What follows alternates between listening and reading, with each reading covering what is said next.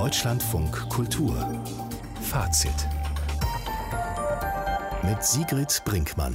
Willkommen zur Kultur vom Tage. In Görlitz wurde die 1911 eingeweihte und nach dem Krieg langsam verfallene Synagoge restauriert und als Europäisches Kulturzentrum eingeweiht. Wir sprechen mit dem Musiker Alex Jakobowitz über die Möglichkeit, Kultur und Glauben in diesem Haus zu verbinden. Umstritten ist das Konzept für eine Ausstellung, die in Düsseldorf dem vertriebenen und beraubten Kunstsammler Max Stern gewidmet ist. Einer der größten französischen Verlage trennt sich von seinem rechtskonservativen Erfolgsautor Eric Zemmour. Den drängt es, Frankreichs nächster Präsident zu werden. Wie in vielen anderen Orten in Deutschland gab es auch in Görlitz einmal ein jüdisches Gemeindeleben. Mehr als 200 Mitglieder wurden umgebracht, einige nahmen sich das Leben, wenigen gelang die Flucht. Nur die prächtige Synagoge überstand die Pogromnacht 1938 und den Krieg ohne große Schäden. In der Nachkriegszeit erklärte man sie zum Kulturdenkmal und ließ sie trotzdem verfallen. Yehudi Menuhin und Wolf Biermann traten in der Ruine auf. Ein Förderkreis gründete sich. Die Synagoge wurde nationales Baudenkmal und nach und nach nahezu alles in ihr minutiös rekonstruiert. Ab heute hat sie eine neue Bestimmung. Der Görlitzer Synagogenbau soll ein europäisches Kulturzentrum sein. Alex Jakubowitz kommt aus New York. Er hat Wurzeln in Jerusalem und Berlin geschlagen, kann als Musiker aber fast überall sein und also auch in Görlitz, wo wir ihn erreichen. Schönen guten Abend, Herr Jakubowitz. Guten Abend. Sie bemühen sich um neues jüdisches Leben in Görlitz und haben dieses Jahr auch ein Buch über die Görlitzer Synagoge veröffentlicht. Bleiben wir vielleicht für einen Moment beim Gebäude selber. Was macht seinen Wert aus? Das Gebäude, die Synagoge in Görlitz, ist ein ganz besonderer Bau, weil eigentlich ist es zwei Synagogen. Eine große, die sogenannte Kuppelsaal, mit Platz für etwa 550 Beter ursprünglich und eine kleine Synagoge, die sogenannte Wochentagssynagoge, für etwa 50 Beter ursprünglich. Und jetzt, dass das Gebäude musste restauriert werden, ist nicht wirklich vorgesehen, dass das Ganze wird als Synagoge, nur die Wochentagssynagoge. Dann natürlich ist mit der neuen Technik muss dann umgebaut werden. Heute war die Synagoge eröffnet. Es wird nur dann 310 Leute in der Kuppelsaal rein und in die kleine Synagoge etwa 20 oder 30. Aber es ist wirklich sehr schön gemacht gemacht, sehr fein restauriert. Aber die Restaurierer haben sehr große Aufmerksamkeit genommen, dass die Synagoge wird nicht nur schön gemacht, sondern es muss auch die Narben zeigen. Das heißt nicht nur die Zerstörung von den Nazis, sondern auch die Vernachlässigung in die kommunistischen Jahren und deswegen die Synagoge zeigt ihren Narben. Es ist nicht nur eine schöne Gebäude. In was für einem Zustand haben Sie die Synagoge gesehen, als Sie zum ersten Mal nach Görlitz kamen? Mein erstes Mal, als ich nach Görlitz gekommen bin, 2008, eigentlich ich war eingeladen, diese kleine jüdische Gemeinde nach Gelegenheit einen Gottesdienst zu führen. Und als ich dieser wunderschöne Raum dann betrat, ich war absolut wortlos. Ich sah einen wunderschönen Raum, was war eine Ruine. Der Klang hat mich angesprochen und ich habe gedacht, fast als ob die ganze Gemeinde, die ausgestorben war, wäre immer noch anwesend, ihr Stimmen, ihr Echos, ihr Seelen. Und ich habe gedacht, das muss ich dann irgendwie retten. Und ich habe mich engagiert damals mit zuerst dann die jüdische Gemeinde und dann die Förderkreisgürlische Synagoge, um Leben neu in die Synagoge dann zu bringen. Aber es war gar nicht leicht. Ganz viele Leute haben gesagt, die Synagoge ist jetzt säkuläres Eigentum und damit für keine Gottesdienst geeignet. Es war fast eine Ruine, nicht restauriert, nicht saniert, richtig hässlich, wie die Geschichte dann irgendwie mit ihr war. Und man hatte gehofft, dass irgendwie die Stadtverwaltung Görlitz einen Respekt für die Synagoge finden könnte und vielleicht danach Geld, um das alles restaurieren.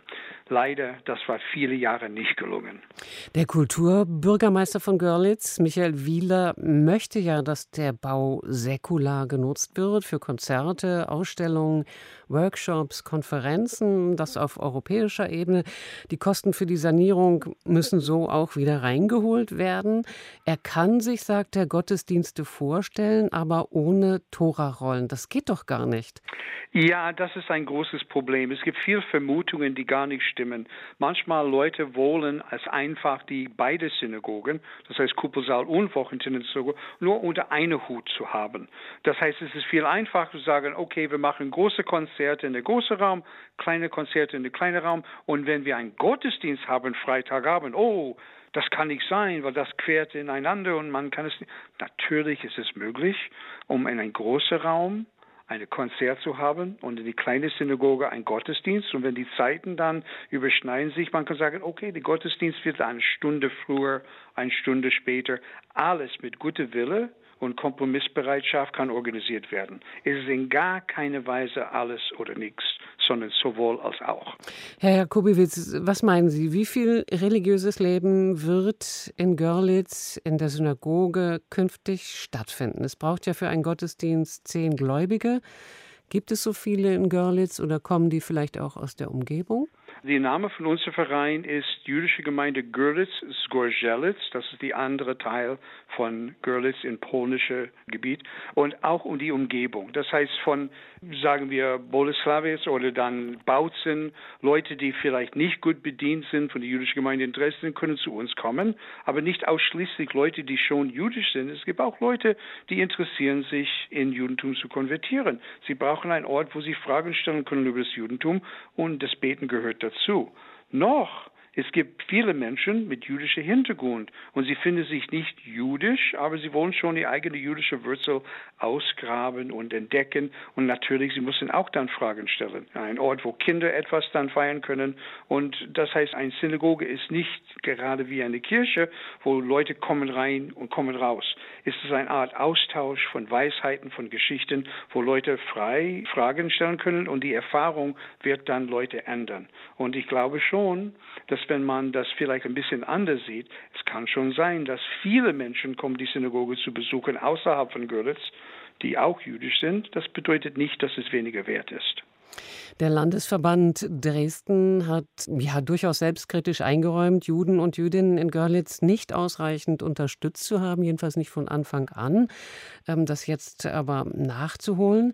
Nun ist Görlitz eine Stadt mit der AfD als größter Fraktion im Stadtrat. Sie hat also viele Anhänger in der Stadt. Görlitz hat 55.000 Einwohner. Wie offen erscheint Ihnen die Stadtgesellschaft für jüdisches Leben?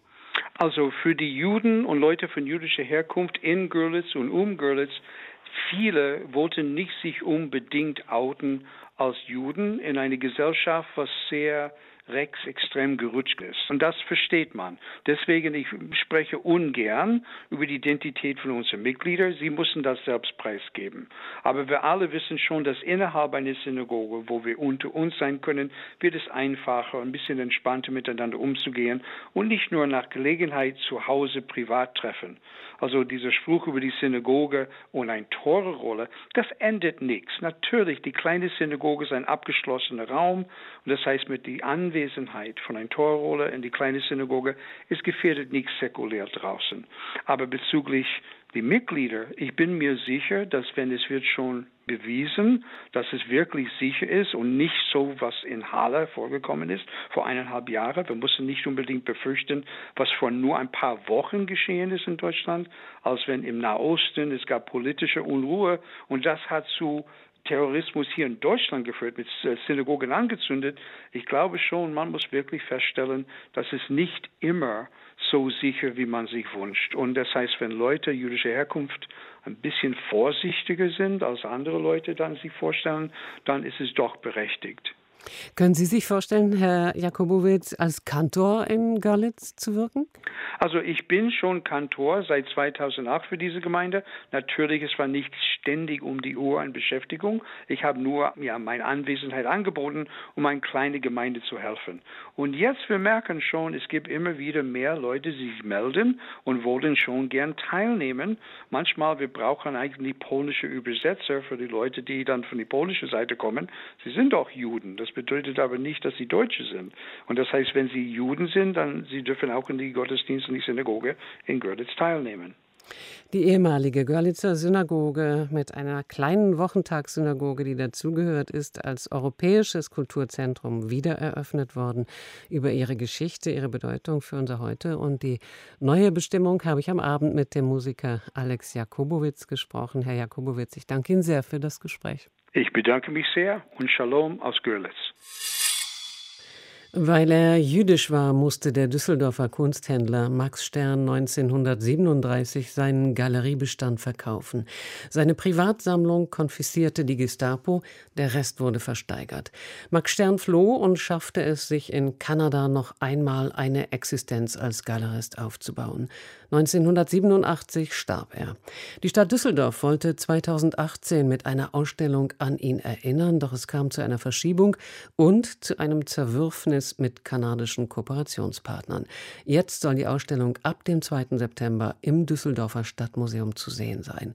Im Deutschlandfunk äußerte sich der Provenienzforscher Willi Korte äußerst skeptisch. Wir haben immer noch große Lücken im Verständnis der Sternbiografie, vor allem im Verständnis der Verfolgungsgeschichte in Düsseldorf während der Nazizeit, weil eben unter anderem dank Nazi-Eingriffen die gesamten Geschäftsunterlagen und ein Großteil nicht der Korrespondenz der Sterngalerie verloren gegangen ist.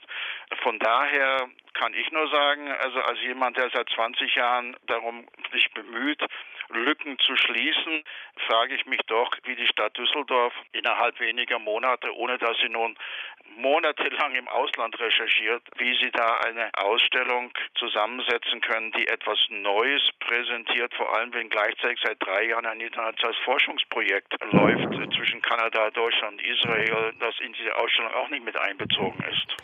Weder das renommierte Max Stern Art Restitution Project aus Kanada, noch das Zentralinstitut für Kunstgeschichte in München, noch die Düsseldorfer jüdische Gemeinde beteiligen sich an der Ausstellung. Stefan Koldorf war bei der Pressekonferenz, bei der das Konzept vorgestellt wurde. Guten Abend. Guten Abend. Herr Kolderhoff, im Vorfeld ist ja doch sehr viel Porzellan zerschlagen worden. Lassen Sie uns kurz zurückschauen. Ist eigentlich ganz klar, warum in Düsseldorf die Ausstellung 2018, also nur drei Monate vor der Eröffnung, plötzlich gestoppt wurde? Es ist äh, nie so ganz klar gesagt worden, aber es gibt natürlich Anlass zur Vermutung, was dahinter steckte.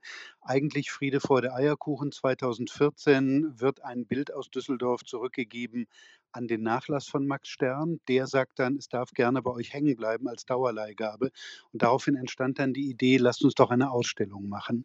Diese Ausstellung wird konzipiert im Stadtmuseum in, in Düsseldorf und beteiligt werden eben diese Forscherinnen und Forscher, die mit dem Nachlass in Kanada und in Israel arbeiten. Und ganz kurz vorher scheint dann aber die Stadtspitze gemerkt zu haben, oh hoppala, da geht es ja nicht nur um historische Aufarbeitungen, das sind ja Fragen, die bis in die Gegenwart reichen. Fragen, die nämlich lauten, wo sind eigentlich aus der Zwangsauktion von 1937 noch Max Stern Bilder? Wer müsste eigentlich zurückgeben? Wie ist da eigentlich der Sachstand? Was spricht dafür? Was spricht dagegen? Und äh, man darf, glaube ich, vermuten, dass der damalige Oberbürgermeister Geisel kalte Füße bekommen hat und das Ganze kurzfristig gestoppt hat. Dem Kulturdezernenten blieb dann nichts anderes übrig, als zu sagen, er hätte auch erst ganz kurz vorher bemerkt, was da eigentlich gemacht würde. Und da wäre doch bitte, bitte noch jede Menge historische Forschung nötig. Ansonsten sei das Ganze zu einseitig klar, dass das die Forscherinnen und Forscher in Kanada und in Israel, die, Sie haben es vorhin im O-Ton von Willi Korte, der auch für den Nachlass tätig ist, gehört, zum Teil seit 20 Jahren an diesem Thema arbeiten, dass das bei denen nicht gut angekommen ist. Und was, Herr Koldehoff, wurde heute über das Konzept der Ausstellung gesagt? Na, im Grunde sollen es vor allen Dingen 14 Stationen aus dem Leben von Max Stern und ähm, seiner Familie sein, die da rekonstruiert werden, eben aus anderen Unterlagen, aus äh, Unterlagen, die der Kunsthistoriker Dieter Vorsteher rekonstruiert haben will, beispielsweise aus dem Archiv der National Gallery in, auf Kanada und aus Archiven in London. Es soll parallel dann auch eben das Thema Restitution thematisiert werden, aber offen offenbar eben ohne, dass die Stadt Düsseldorf klar Position dazu bezieht, was wäre eine gerechtfertigte Restitution und was wäre keine. Wir haben ja eingangs vom Provenienzforscher Willi Korte gehört, dass er wenig Neues von dieser Ausstellung erwartet. Ist das überhaupt äh, der Anspruch? Naja, also, hm, jedenfalls klingt es so, wenn man die Stadt Düsseldorf hört, äh, dass man da einiges, so hieß es auch in der Pressekonferenz heute von Herrn Vorsteher, doch noch ausgegraben und gefunden habe. Er hat dann gesagt, er habe bestimmte Daten auch rekonstruieren können, die bisher noch nicht bekannt, äh, gewesen sind. Ich frage mich ehrlich gesagt, wie akademisch so etwas dann zwangsläufig werden muss. Also, ist das wirklich die interessante Frage, was nun im September oder was im Dezember stattgefunden hat? Geht es nicht vielmehr um den ganzen großen Blick, um die Frage, was tatsächlich stattgefunden hat, auch nach 45, als Max Stern versucht hat, gemeinsam mit seiner Frau Dinge wiederzubekommen, so etwas wie, na, das ist 'n schlimmes Wort, Opfergerechtigkeit, ähm, zu erfahren. Und da haben Sie ja vorhin auch Willi Korte gehört, der sagt, er bemüht sich seit 20 Jahren um solche Unterlagen und viele, viele Lücken sind noch da. Ich glaube, das wird auch ein Eingeständnis der Stadt Düsseldorf sein müssen. Wir machen da jetzt zwar was, aber alle Fragen können wir nach wie vor nicht beantworten. Nun hat ja der Oberbürgermeister Keller heute erklärt, Max Stern sei Teil unserer Erinnerungskultur, wie wir sie in Düsseldorf, ich zitiere, intensiv pflegen. Kann man ihm das abnehmen? Ja, grundsätzlich muss man der Stadt das, glaube ich, ab also wir wir reden hier nicht von von der Stadt des Bösen oder sowas, auch wenn sich in Düsseldorf, äh, in letzter Zeit Fälle mit NS-Raubkunst ich erinnere an ein Bild von Franz Marc, das aus dem Kunstmuseum zurückgegeben werden muss, was jetzt aber mal erst aus juristischen Gründen wieder aufgeschoben wurde. Also, auch wenn sich da Fälle im Moment häufen, nein, das muss man ihm schon abnehmen, aber man muss leider auch sagen, es ist auch ihm nicht gelungen, die Wogen zu glätten. Da sind mehrere Herdenelefanten durch Porzellanläden gelaufen und das wieder zu kitten, ist bis heute nicht gelungen. Kann man etwas lernen aus dem Streit zwischen internationalen Experten und der Stadt? Ja, dass es immer ungut ist, wenn Politik sich aus welchen Gründen auch immer in die Arbeit von Wissenschaft einmischt. Also es gab ein Konzept, gab ein Konzept, das durchaus auf einer breiten wissenschaftlichen Basis gestanden hat, das man vielleicht an der einen oder anderen Stelle noch hätte ergänzen können durch andere Perspektiven. Aber der Schritt 2018 zu sagen, wir sagen jetzt mal ab, dann erst auf internationalen Druck. Der Jüdische Weltkongress hat protestiert, die New York Times hat berichtet, äh, das Ganze wieder hm, sozusagen aufs Tapet zu heben und dann zu sagen, naja, wenn die anderen nicht mitmachen, dann machen wir es halt als Düsseldorfer Projekt, was wiederum zur Vermutung in Kanada geführt hat, aha, die Deutschen wollen uns jetzt also zeigen, wie man jüdische Verfolgungsgeschichte am besten oder besser als wir es können aufarbeitet. Das geht nicht, da hat Politik sich rauszuhalten. Am 2. September soll die Ausstellung Entrechtet und beraubt der Kunsthändler Max Stern im Stadtmuseum Düsseldorf eröffnet werden. Über die Kritik am Konzept habe ich mit Stefan Koldhoff gesprochen, Kulturredakteur beim Deutschlandfunk. Besten Dank, Herr Koldhoff. Sehr gern.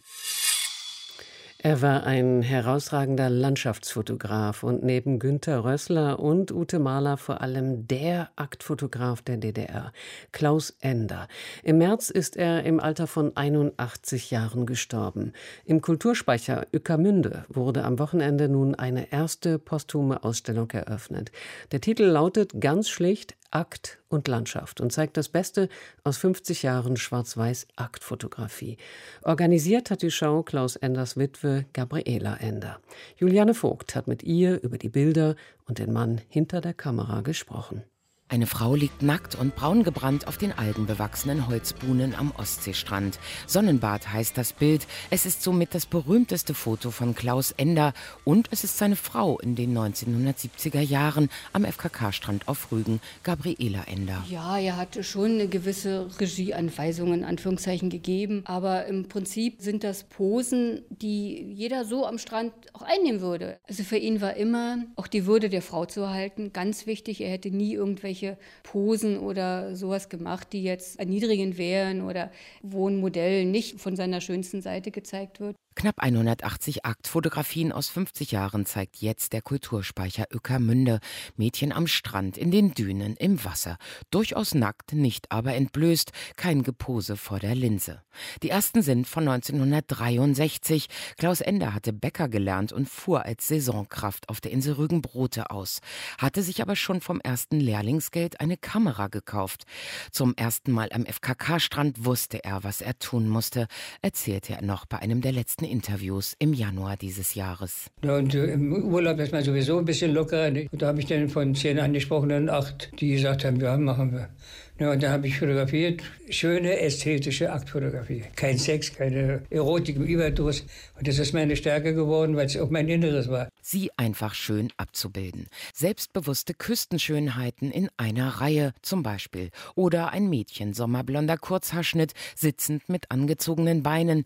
Das Foto war 1964 seine erste Veröffentlichung im Magazin einer beliebten DDR-Illustrierten und ein kleiner Inselskandal. Sie war Verkäuferin, soweit ich das weiß. Und er war in dem Laden öfter, wo sie arbeitete und war wohl die Tochter eines Apothekers. Und als dieses Magazin raus war, dann kam dieser Vater von der wunderschönen Frau zu ihm, händeringend, dass doch diese Bilder nicht mehr veröffentlicht werden. Und äh, sagt, ja, die, die sind veröffentlicht. Ja, kann ich denn nicht die ganze Auflage aufkaufen? Was natürlich auch nicht ging, aber dann hat mein Mann wohl drauf gesagt, damals zu ihm, ja, sagen Sie, das ist meine Tochter. Ist das nicht eine schöne Frau? Mit seinem Blick auf den Körper der Frau hat Klaus Ender Anfang der 1960er Jahre die Aktfotografie salonfähig gemacht. Die DDR konnte sich lange nicht entschließen, die sozialistische Frau auf so eine Weise zu präsentieren. 1975 aber wurde ihm seine erste große Ausstellung Ausstellung genehmigt. Mit 100.000 Besuchern ein sensationeller Erfolg.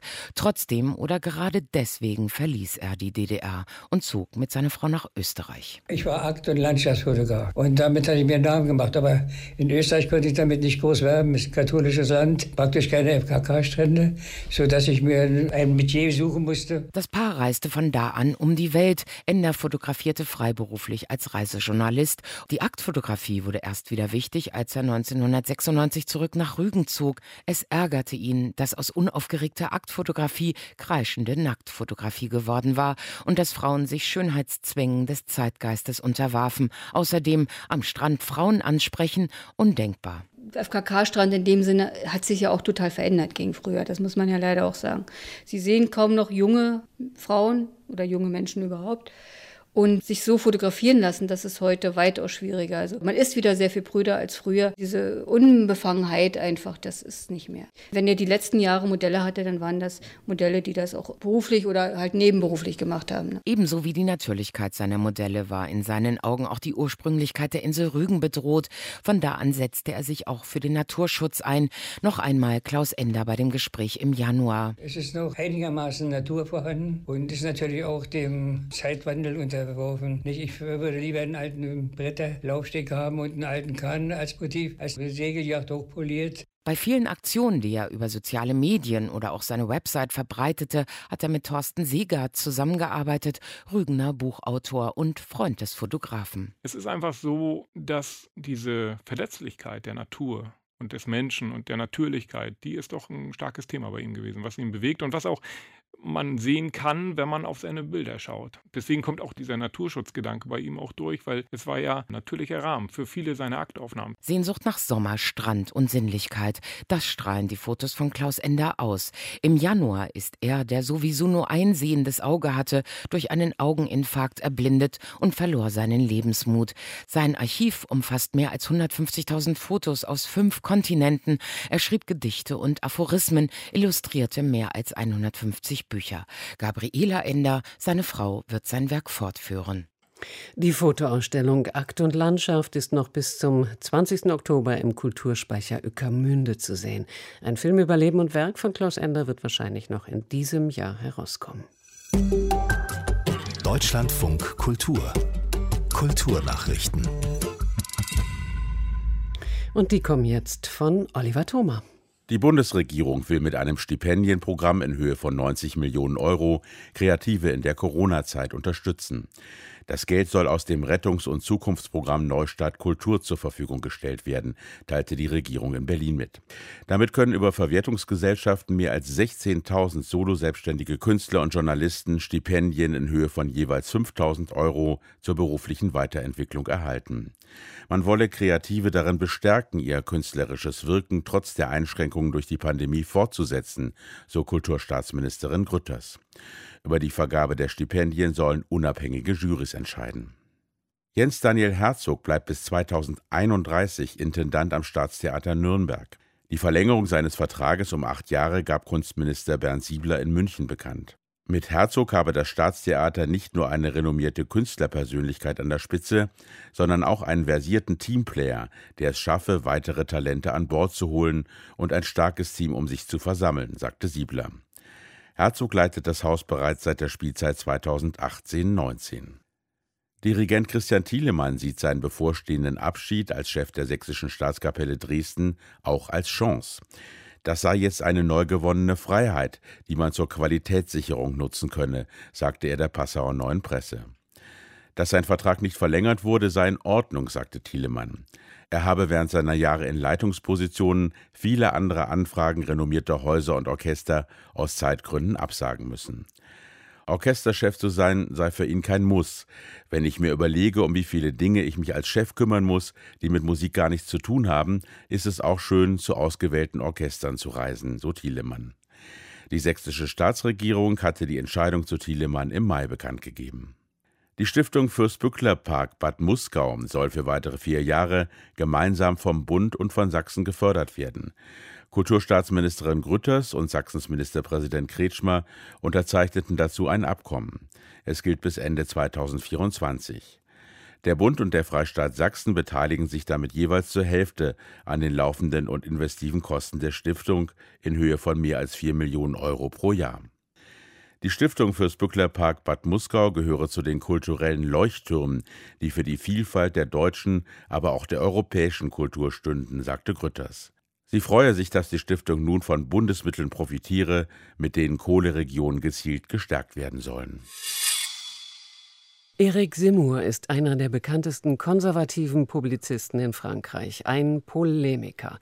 Er schreibt für die Tageszeitung Le Figaro, tritt als politischer Analyst und Kolumnist im Fernsehkanal CNews auf und hat vor einigen Jahren den Bestseller Der französische Suizid geschrieben. Aus seiner Sicht verhalten sich Einwanderer heute wie Neokolonisatoren, weil sie sich nicht assimilieren, sondern so weiterleben wollten wie in ihren Herkunftsländern.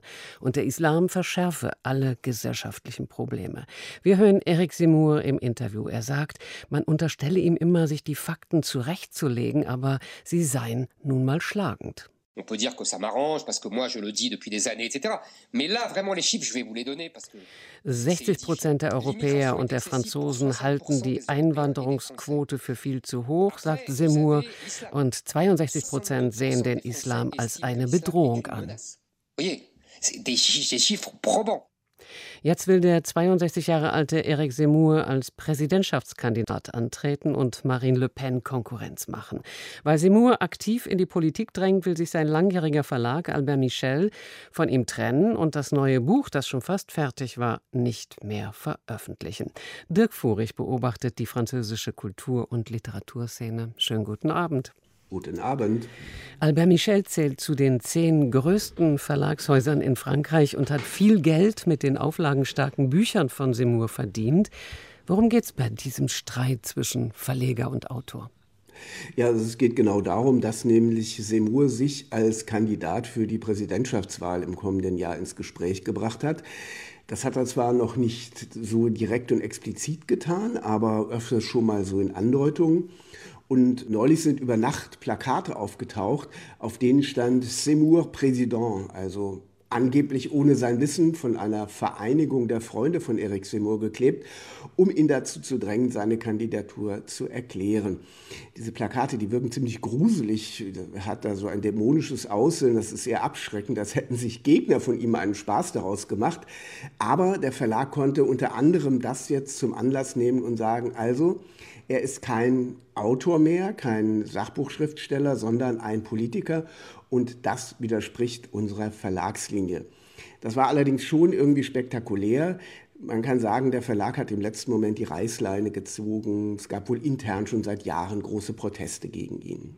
Also Seymour ist unhaltbar geworden für Albert Michel. Wie ist er denn überhaupt zu diesem Verlag gekommen, der ja kein rechter Verlag ist, sondern auch Werke von Eric Emmanuel Schmidt, Amélie Nothomb oder auch Stephen King veröffentlicht? Ja, genau, es ist ein großer Publikumsverlag. Dort geht es sehr oft um Bestseller. 2012 ist Seymour zu Alba Michel gekommen, hat dort mehrere Bücher veröffentlicht. Das hat auch damit zu tun, dass es dort eine Lektorin gibt, beziehungsweise sie gab es bis vor wenigen Tagen, denn sie ist auch zurückgetreten. Lise Boel, die hat immer die sogenannten Réac, wie man in Frankreich sagt, also die Reaktionäre betreut. Auch Philippe de Villiers zum Beispiel, einen Rechtsliberalen, der die EU weitgehend ablehnt. Und wegen dieser Lektorin galt Albert Michel schon so ein bisschen als Vitrine der Rechten. Sie hat diese Lektorin sehr viel Geld gemacht für den Verlag. 10 bis 12 Prozent des Umsatzes sollen durch diese Autoren reingekommen sein. Und Le Suicide Français, dieses berühmte Buch von Seymour, der französische Selbstmord, wurde auch fast 500.000 Mal verkauft. Also das war schon so eine Cash-Cow für Albert Michel. Und deswegen ist das jetzt auch eine größere Verlagsaffäre insgesamt geworden, gerade durch den Rücktritt dieser sehr erfolgreichen Lektorin. Seymour wird bald 63, er ist in der Nähe von Paris geboren. Seine Eltern kommen aus Algerien und er betont ja gern, dass er kein alteingesessener Franzose sei, auf keine tausend Jahre alte Familiengeschichte auf französischem Boden zurückschauen könnte. Warum ist der Dirk Furich so populär in Frankreich? Ja gut, aber deswegen ist er ja noch lange kein Immigrant, wenn er sich da in diese Linie stellen will.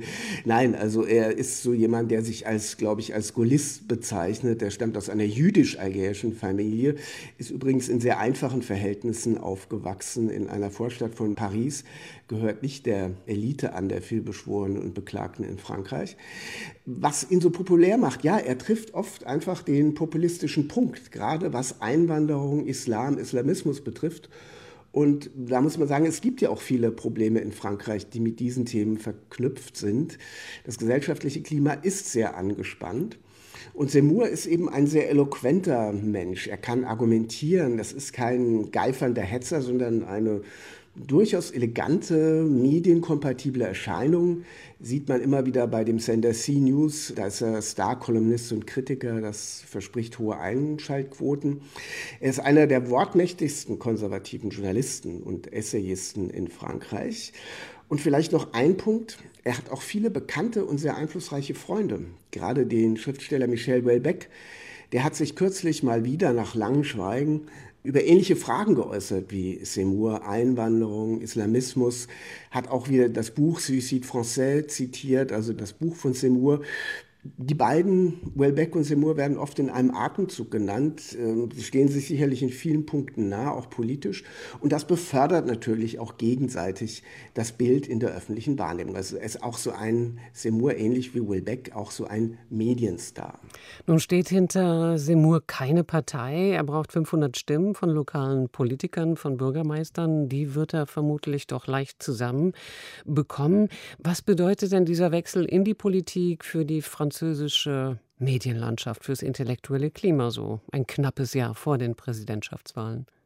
Ja, zum einen mal für das politische Leben wird es so sein, dass er die Rechte spaltet, weil er dann von den rechten Parteien ein paar Wähler vielleicht wegnimmt, wenn er tatsächlich kandidiert.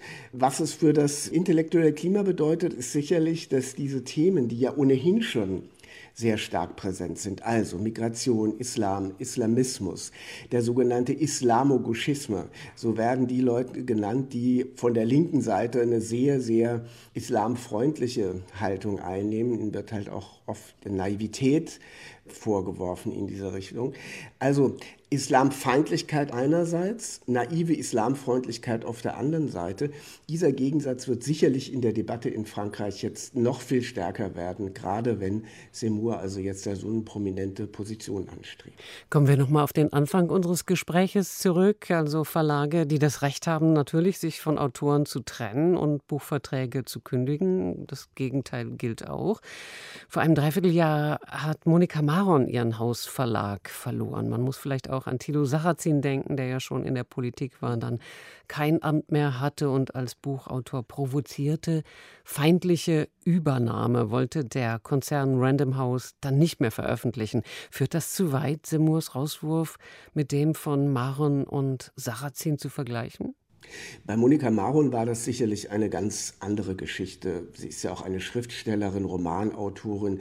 Man konnte ihr jetzt, jetzt nicht so direkte rechte Sätze in ihren Büchern vorwerfen. Und ich denke mal, der S. Fischer Verlag hat damals auch ein bisschen sehr überspannt reagiert, indem er sie mehr oder weniger vor die Tür gesetzt hat. Bei Sarrazin ist es schon etwas anderes, denn der hat sich ja politisch auch sehr, sehr explizit immer geäußert. Kopftuchmädchen, das könnte auch so ein Begriff sein, den vielleicht Erik Seymour verwendet verwendet. Also da gibt es schon gewisse Ähnlichkeiten.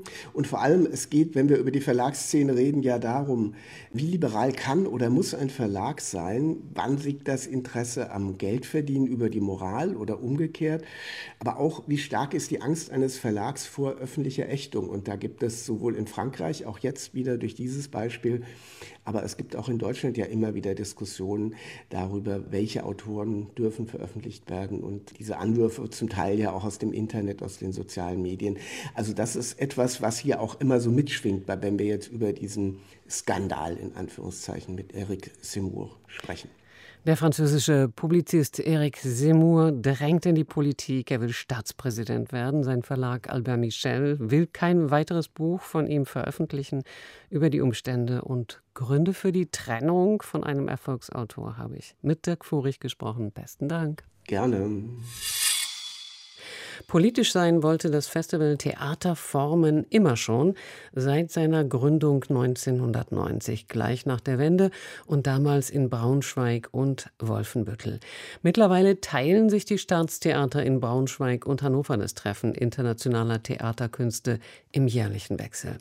Gerade ist wieder die Landeshauptstadt dran und sperrt, passend zum Themenschwerpunkt Klimagerechtigkeit, eine vielgenutzte Hochstraße im Zentrum der Stadt bis zum Festivalende am kommenden Sonntag. Ein lokales Aufregerthema, man kann es sich denken, aber auch darüber hinaus gibt es ein paar andere Neuerungen, die unseren Berichterstatter Michael Lages überrascht haben. Zum Beispiel hat die Revolution die Toiletten erreicht. Im Hannoverschen Schauspielhaus, das bei Genderfragen ja immer vorneweg sein will, gibt es dort gar kein Gegender mehr. Nur Toiletten für Frauen und Männer. Und für jede Vorstellung gibt es Hinweise auf sensorische Reize, die Zuschauerinnen und Zuschauer, speziell solche mit irgendeiner Form von Behinderung, womöglich irritieren könnten so werden Forderungen des, so heißt das im handelsüblich englischen Soziosprech, Ableism eingelöst. Zugleich aber wirkt es manchmal so, als solle der Bühnenkunst jede Form von Schrecken und Beunruhigung ausgetrieben und das geschätzte Publikum rundum sorglos gepampert werden. Aber Kunst tut halt manchmal weh, auch Nichtbehinderten. Das Glanzlicht am ersten Wochenende der Theaterform ist so ein Wehtu-Abend gewesen.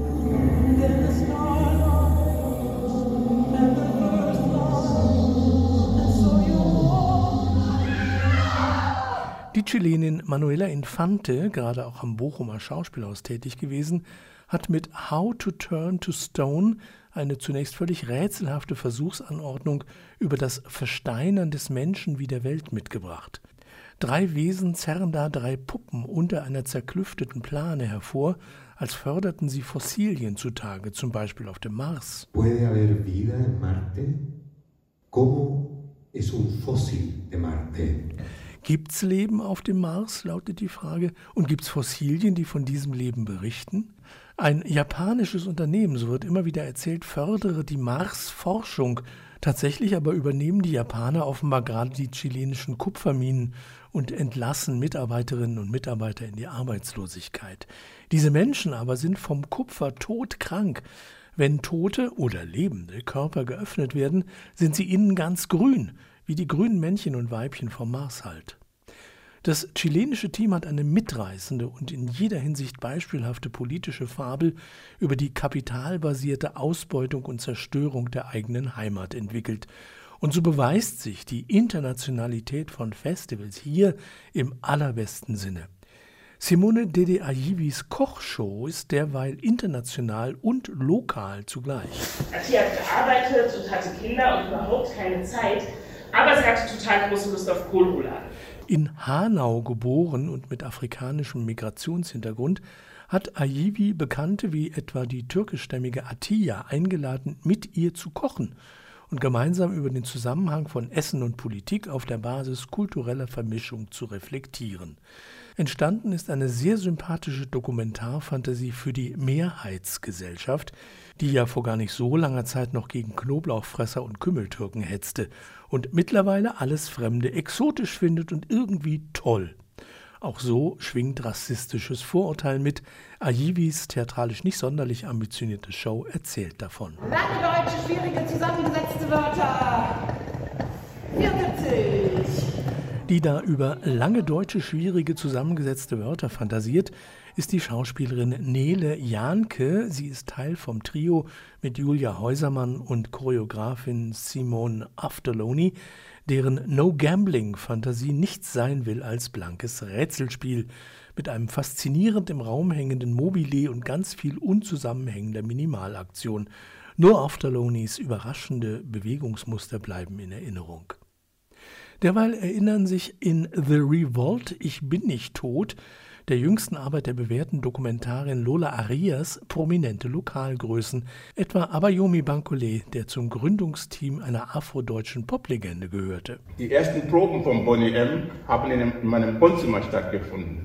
Yomi gehört heute zum Seniorenbeirat in Hannover. Die gewesene Fernsehjournalistin, der einstige Zeitungsredakteur, eine Belarusin im deutschen Exil, ein bisexueller Koch, sie alle erzählen und treffen auf die Pflegekräfte, die sie betreuen. Die ehemalige Bundestagsabgeordnete schließlich wurde zur Oma gegen rechts und intoniert den Kampfruf der grauen Pantherinnen. Alerta, Alerta, wir Omas, wir sind härter. Alerta, Alerta. Alles wahnsinnig sympathisch, aber leider sehr weit weg von fast all den dramatischen Konflikten um Alter, Armut und Pflege mit Gastspielen der Wiener Choreografin Florentina Holzinger. Aus Tunesien, Brasilien und Palästina gehen die Theaterformen heute in die zweite Hälfte. Michael Lages mit einer Zwischenbilanz der Theaterformen, die in diesem Jahr in Hannover stattfinden. Klaus Pokatzki hat die Presse vom Dienstag gelesen. Dieser Satz stach ihm gleich ins Auge. Man soll sich eher über die Diversität freuen. Das lesen wir in der Tageszeitung Die Welt, aber mal nicht zu Unterschieden in der Hautfarbe oder des Geschlechts. Es geht um die wunderbare Buntheit der Sprachen. Der deutsche Knacklaut ist eine natürliche Grenze, klärt uns die Überschrift auf. Der Knacklaut ist ein Laut, den wir kaum hören. Wir müssen uns da sehr, sehr konzentrieren, sagt der Linguist François Konrad im Interview. Wörter im Deutschen, die mit Vokal anlauten, haben davor so einen kleinen Knacklaut. O. Der Knacklaut ertönt, wenn sich die Stimmbänder einmal öffnen und schließen. A.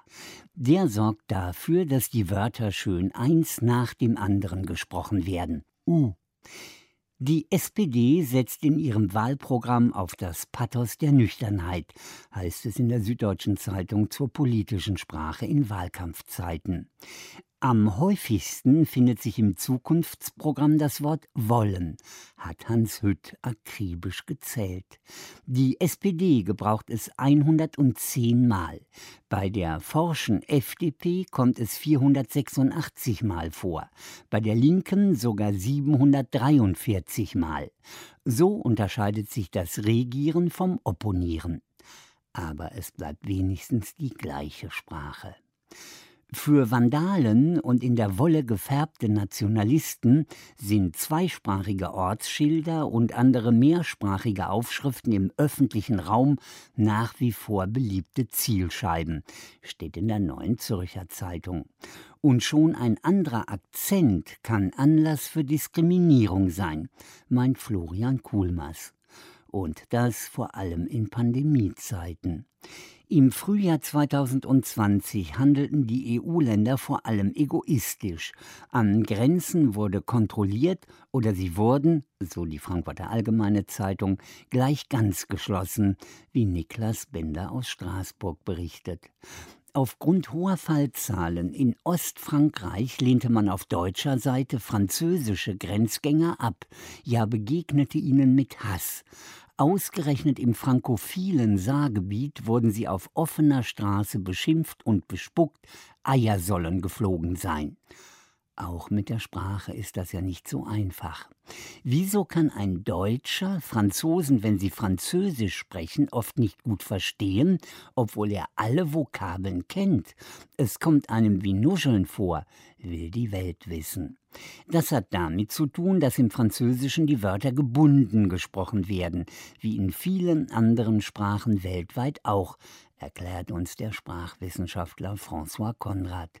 Sie verfließen beim Sprechen ineinander.